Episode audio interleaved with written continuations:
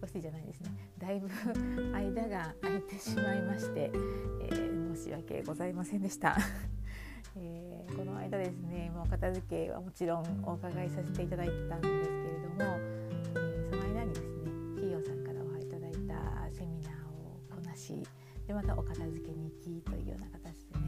その間にまたこうブログを書いたりメルマガを書いたりといったねすごく充実した日を月日を過ごしておりました。えー、あ更新しなきゃと思いながらもねもうどうしてもあの体がついていかず ちょっとこう年末間際になってしまいましたけれども、えー、少しずつ落ち着いてきましたので、えちょっと今日は、えー、ボイスマガジンを更新させていただこうかなと思っております。え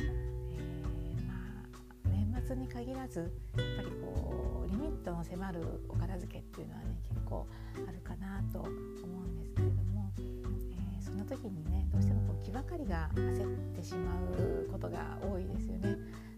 お家全体見るとこうどこもかしこも片付けたいんだけれども、とりあえずどこから手をつけていいのかがもう分からなくてこうやみくもにあ実際ちょっと全く思い通りに進まなくてなんか物だけがなんかこう出ちゃっててかえってこうぐちゃぐちゃになっちゃったっていう経験がねきっとある方もたくさんいるかなと思うんですけれども、まあ、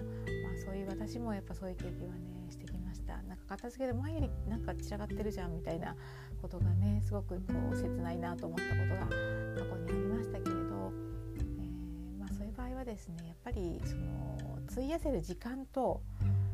あったやっぱスペースっていうのをね一つのこう小さい目標として掲げていただいて、えー、まあ、お家全体をやる時というのはねやっぱお時間が朝からもうこの日はやるって決めて取り組む方がきっとスムーズにいくかなと。でその時はもうほんとお昼ご飯作ったりとかねあの雑用はなるべくやめてもうコンビニ弁当でもあのピザでもいいのでとにかくもう片付け中心に行っていく。でそれ以外のどうしてもこうお子さんの送迎があったりとか小さいお子さんのねお世話があったりっていう場合はあの立ち続けに何時間もっていうわけにはいかないのであのできたらですねその小さなスペースから始めてみるっていうのはねすごく有効かなと思っています。あの本当小さいところだとお財布をねあの一度ちょっと整理してみて綺麗になったお財布をちょっと眺めるのもいいですし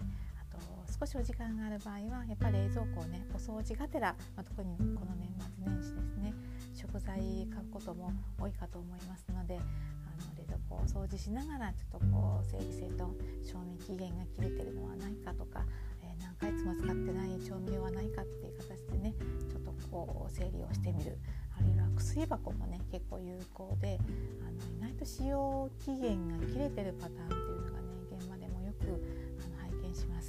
と使ってないハンドクリームとかねあのボディクリームなんかもいっぱい出てきたりするのでそういうのを破棄するだけでもねあの少し気持ちがあのちょっと一箇所でも綺麗になるとねこう達成感とかっていうのをね味わっていただけるかなと思っています。であとはやっぱりねあのブログにも書いたんですけどお写真をね撮ってみるっていうのはねすごく有効なあの手段かなと思います。ついその空間にいるとそれがこう風景化してねこう当たり前のようなあの景色になっちゃうんですけど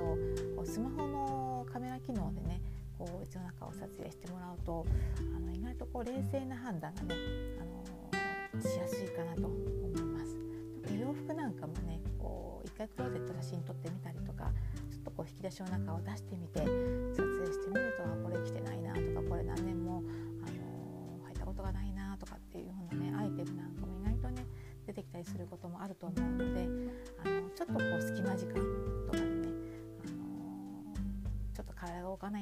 スマホを見れるって時間があったりするじゃないですか。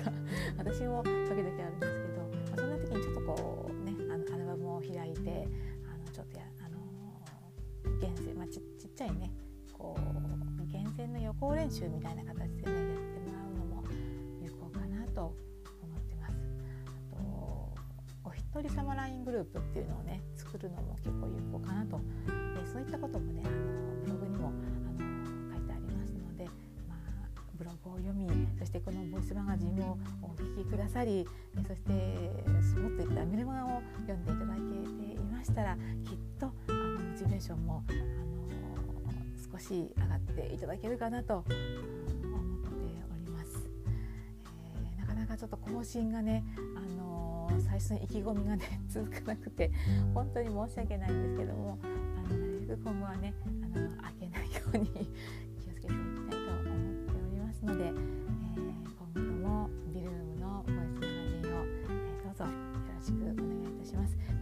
だもう少しねちょっと更新したいなと思っていますので、えー、またお聞きいただけたらありがたいです、はい、で今日も、え最後までお聞きくださりありがとうございました。